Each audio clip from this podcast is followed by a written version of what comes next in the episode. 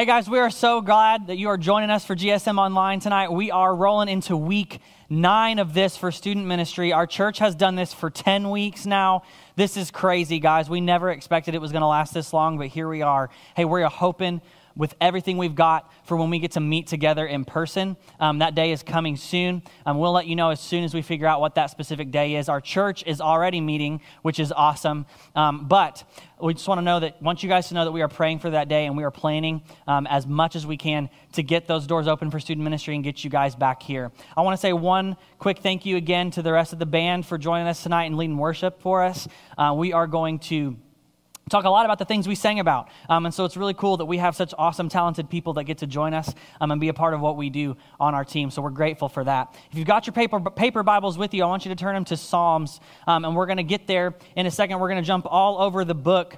But we're finishing, um, we're not finishing, we're, we're rolling on with this next uh, week of our series you asked for it, where you guys, as the students, send topics to us and build the sermon series. We talk about what you want us to talk about. And so tonight, we are going to be talking about what might be the heaviest topic I have ever spoken on myself. It's a big deal and it's got a lot of weight.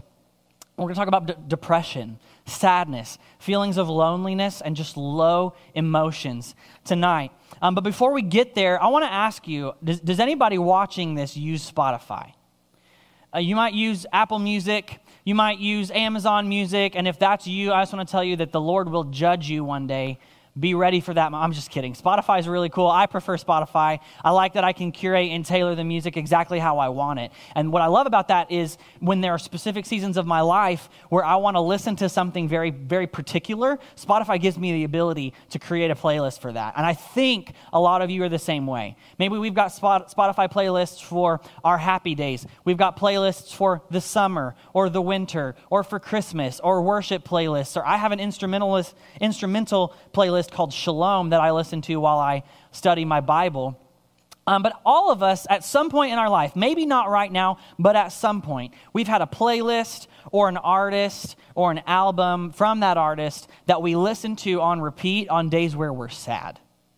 Right? I have a friend actually who has a playlist like this, and he's named it Sad Boy Hours, right? B O I, Sad Boy Hours. And that's what I want to title this message Sad Boy Hours, right? Under the idea of this playlist. Because there's something about the music that we listen to that speaks volumes about what we're feeling, but it also speaks volumes into what we're feeling, right? It's like this re- recycled or like this, this revolving circle of what we listen, what, what music we listen to speaks a lot about what we're feeling, and that speaks into what we're feeling, and it kind of affects how we're feeling, and it just goes around in a circle, right? And when I was in high school, especially when I was a senior, there was a moment of my life, a season of my life, where I felt low. I felt deep into what you could call a pit of depression.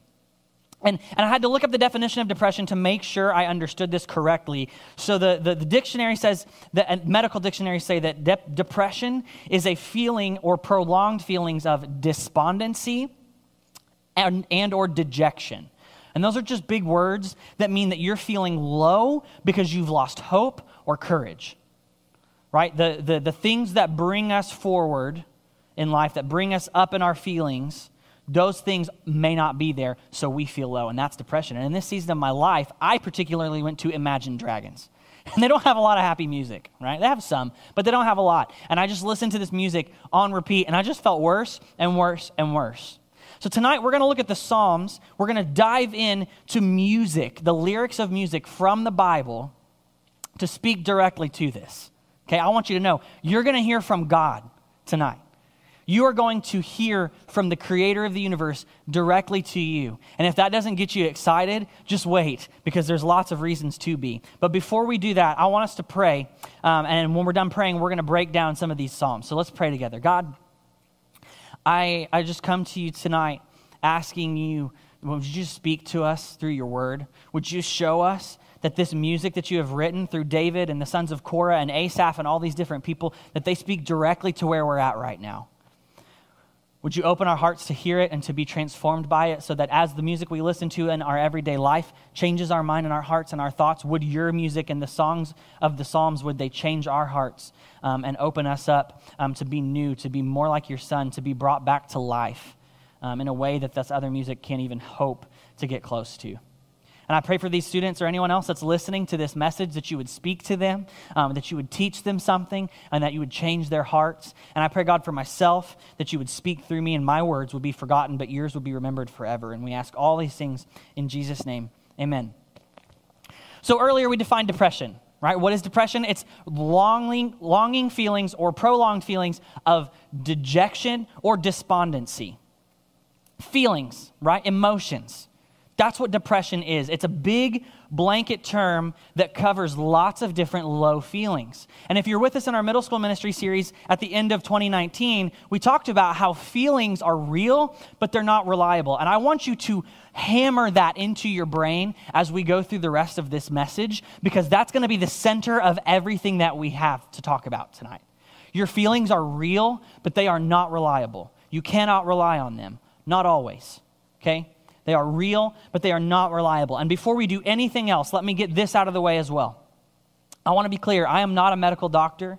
I'm not a psychiatrist. I'm not a therapist. So, my job tonight is not going to be to tell you if you should go take medicine for your depression or if you should go to a therapist. There are people who God has blessed with the ability to see into those situations way more clearly than I can. Um, and so talk to them if that's what you feel like might be the next step for you. Here's what I am I am not those things, but I am a teacher of the Word of God, a preacher, a proclaimer of what God has to say. And so I just want to let you know what your Creator has to say about you and what it has to do with all of these feelings of depression and lowness. Okay?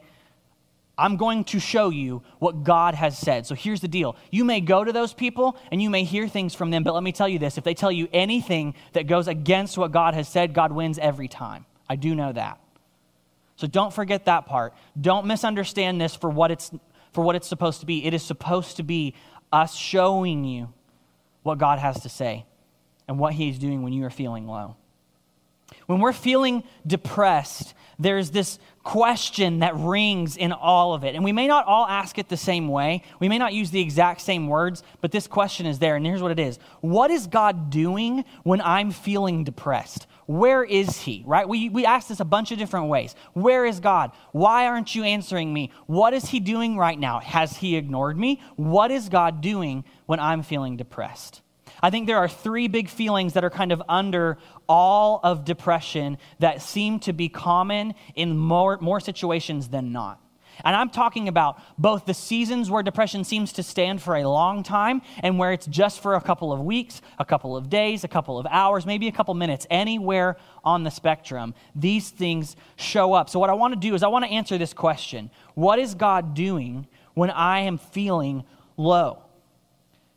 When I am feeling, first of all, that everything is falling apart, what is God doing? I think that's the first feeling that underlies everything. What is God doing when everything is falling apart? When I feel like the ground beneath me is even falling out from under my feet, what is He doing?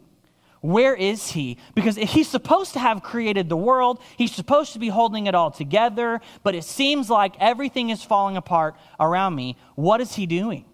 Here's what He's doing He's holding you. So if you're writing down notes, I want you to write this down. When, when I am feeling like everything is falling apart, what is God doing? He's holding me. Okay? Psalm 139, 5. This is like considered David's biggest psalm, like his number one hit, the thing that, that he topped the charts with at the end of his life. This is what he says in verse 5. He says, You, God, you hem me in. You keep me in one place. By the way, I'm reading out of the English Standard Version. Normally, we read out of the Holman in our church. I'm using the ESV tonight because of the way that it words some of these verses and also because I can hold this in my hand, okay? And we're flipping back and forth lots of, lots of verses. But verse 5 says, You hem me in behind me and before me, and you lay your hand upon me. And then in verse 8, sorry, verse 7, he says, Where shall I go from your spirit? Or where shall I flee from your presence? If I ascend to heaven, you're there. If I make my bed in Sheol, that's the Hebrew word for hell. If I make my bed in Sheol, at the lowest of lows, you're there too. If I take the wings of the morning and dwell in the uttermost parts of the sea, if I sprouted wings and flew to the edge of the earth, you're there too. Where can I go to get away from you? He says, Even there your hand shall lead me, and your right hand shall hold me. And then in verse 11, he says, If I say, Surely the darkness shall cover me, and the light about me be night, Verse 12, even the darkness is not dark to you. The night is as bright as the day, for darkness is as light with you. Psalm 139 5 leads to this beautiful statement. He says, Even there, in verse 10, that your hand shall lead me and your right hand shall hold me. It's kind of like this. When I was little, uh, my, my family got this membership at the city pool. It would be like getting a membership at the Cherry Park pool if you live in Weatherford, right? And every day, basically, through the whole summer, I was in like fourth grade, I think, we would go to this pool all the time. And at its deepest point, it was like 11 or 12 feet deep. And at the shallowest, it was three feet. And I can remember so many days jumping into the water and, and not really knowing how to swim. Do you guys remember that season of your life where you jump in and because you want to have fun and you want to be doing life like everybody else at the pool is doing it, but but you just don't know how to swim yet, right? So so it's really dependent. If you're gonna have fun in the pool, it's dependent on one big thing. Can you touch the bottom? Because if you can, then everything's going to be okay. Do you remember the feeling of jumping into the pool and, sp- and sprawling around, trying to find your footing, and then all of a sudden your toe hits the floor? and everything changes in one moment. I can touch, I can do it. God, like, like, you look at mom and you're like, Mom, I can touch. Dad, I can touch. Look, and all of a sudden you're just ready to have fun and live life in a way that you may not have been able to do had you not been able to touch the bottom this is what it's like. It's because there's this security in having a foundation, and having protection, and having a base that is what you can build everything else on. It's, it's, it's common in seasons of depression to feel like that's not there and to feel like that foundation is gone. But the truth of the Bible tells us that He is everywhere and He is not. Uh, he is not leaving us or forsaking us. There is a foundation in God that we can stand on, truth that we can hold on to. Psalm 102 verses 25 through 27 prove this point. We don't know who wrote this psalm, but he was in a really low spot when he did. And here's what he wrote Of old, in the past, you laid the foundation of the earth, and the heavens are the work of your hands. They will perish, but you will remain. They will all wear out like a garment, and you will change them like a robe, and they will pass away. But you, God, you are the same, and your years have no end.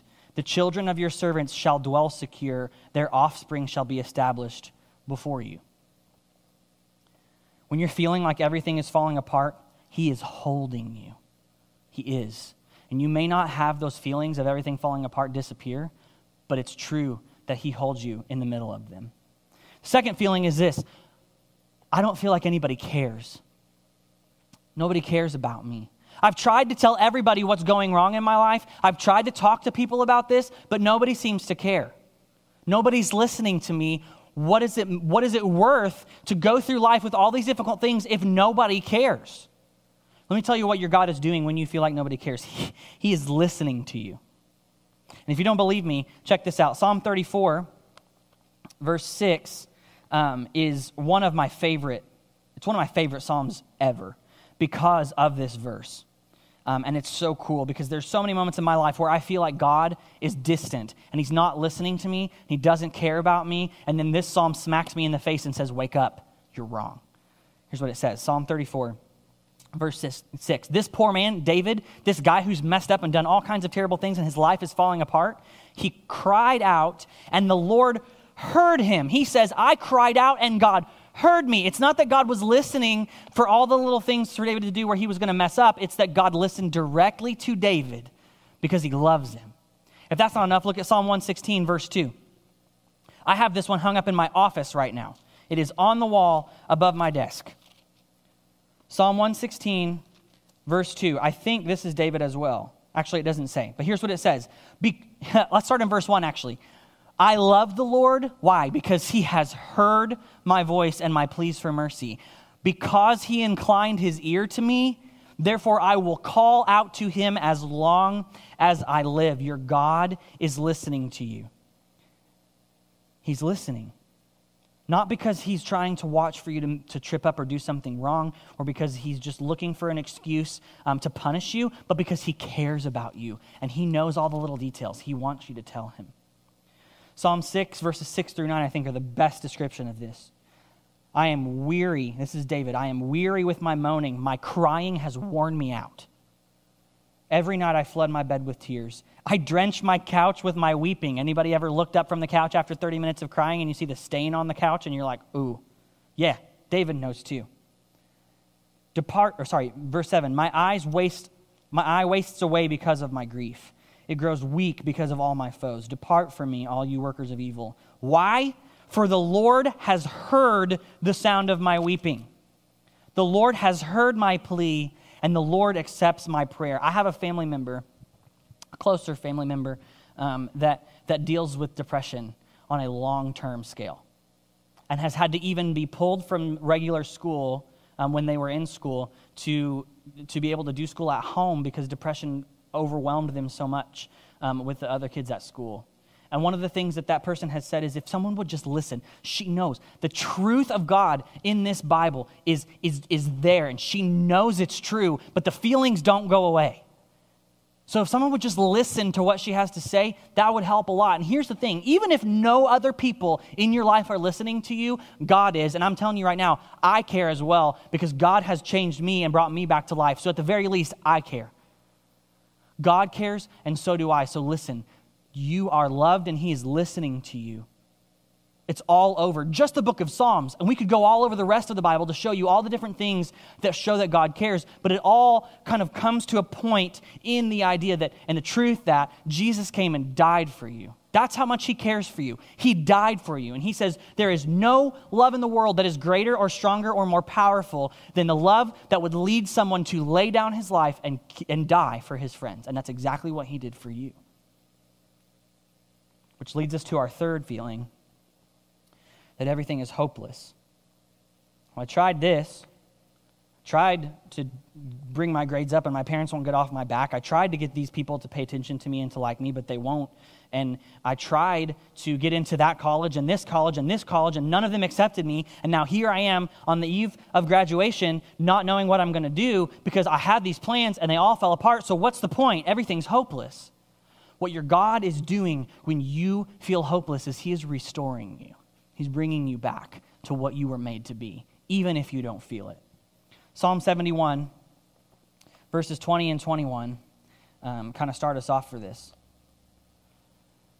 It says, You, God, who have made me see many troubles and calamities, right? He's allowed you to see many troubles and many hard things in life. You will revive me again from the depths of the earth, starting at the bottom, at the lowest. It does not remove that part, it just starts there. From the depths of the earth, you will bring me up again. You will increase my greatness and comfort me again. And then in Psalm 61, just 10 Psalms before, this is where we're going to drive it home. Here's what David says in verses 1 through 3 Hear my cry, O God. Listen to my prayer. We know he does. We just talked about that.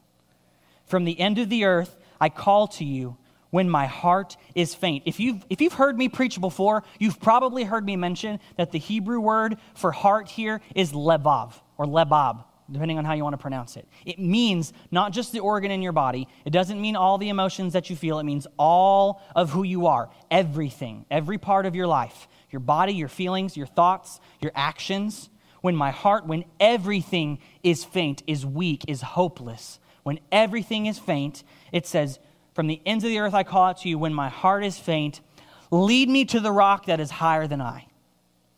For you have been my refuge, a strong tower against the enemy. Jesus is that rock. And let me show you. In Matthew 21 44, Jesus is speaking to a group of people who think they understand the Bible.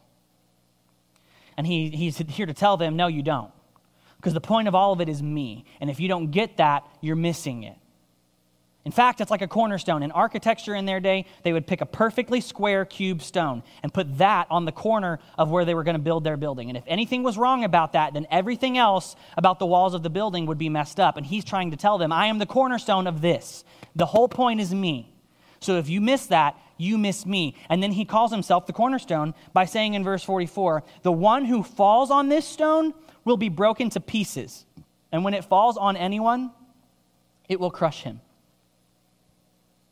There's a feeling of brokenness at the bottom, in the lowness, in the dark moments. You know why that feels that way? Because it is. Because life is broken.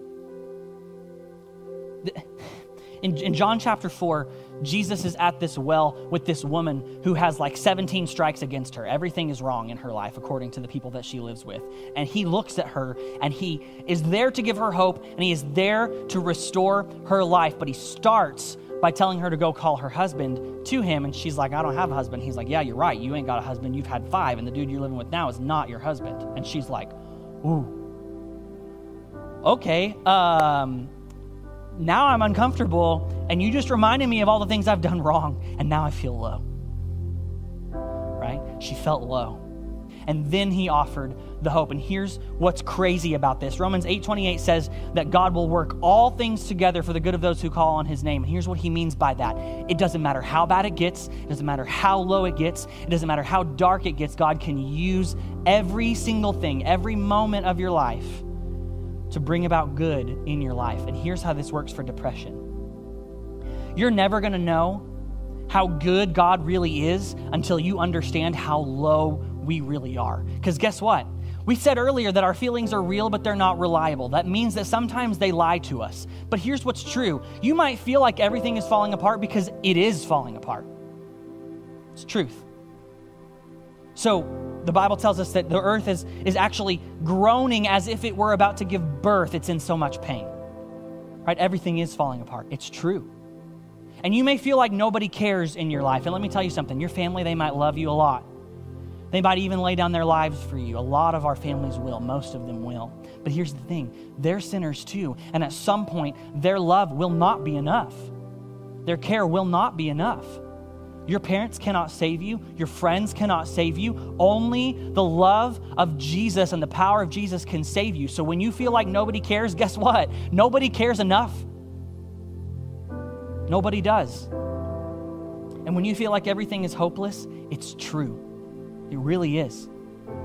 We are broken and we are we are out of our own ability to fix things. But that's the blessing. That's how he brings it all together for you.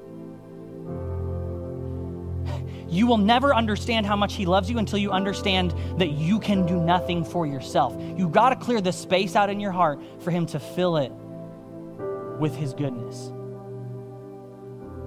This happened to so many people. It happened to the woman at the well in John 4. It happened to Isaiah when he was in the throne room of God. It happened to Peter when he was on the side of the Sea of Galilee and Jesus showed up for the first time. It happened to Paul when God knocked him off his horse. It happened to Moses when he saw the burning bush. It happened to Adam and Eve when Jesus, when God walked through the Garden of Eden and they knew how low they were.